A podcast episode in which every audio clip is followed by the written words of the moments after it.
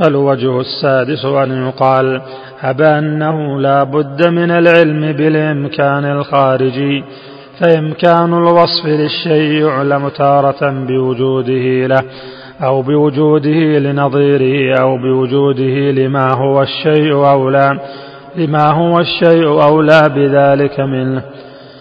ومعلوم أن الحياة والعلم والقدرة والسمع والبصر والكلام ثابت للموجودات المخلوقة وممكن لها فإمكانها للخالق تعالى أولى وأحرى فإنها صفات كمال وهو قابل للاتصاف بالصفات وإذا كانت ممكنة في حقه فلو لم يتصف بها لاتصف بأضدادها. يسعدنا تلقي ملاحظاتك واقتراحاتك حول هذه المادة مع ملاحظة وجود اختلاف في النسخ المطبوعة. فضلا تابع ما تبقى على القرص الثاني.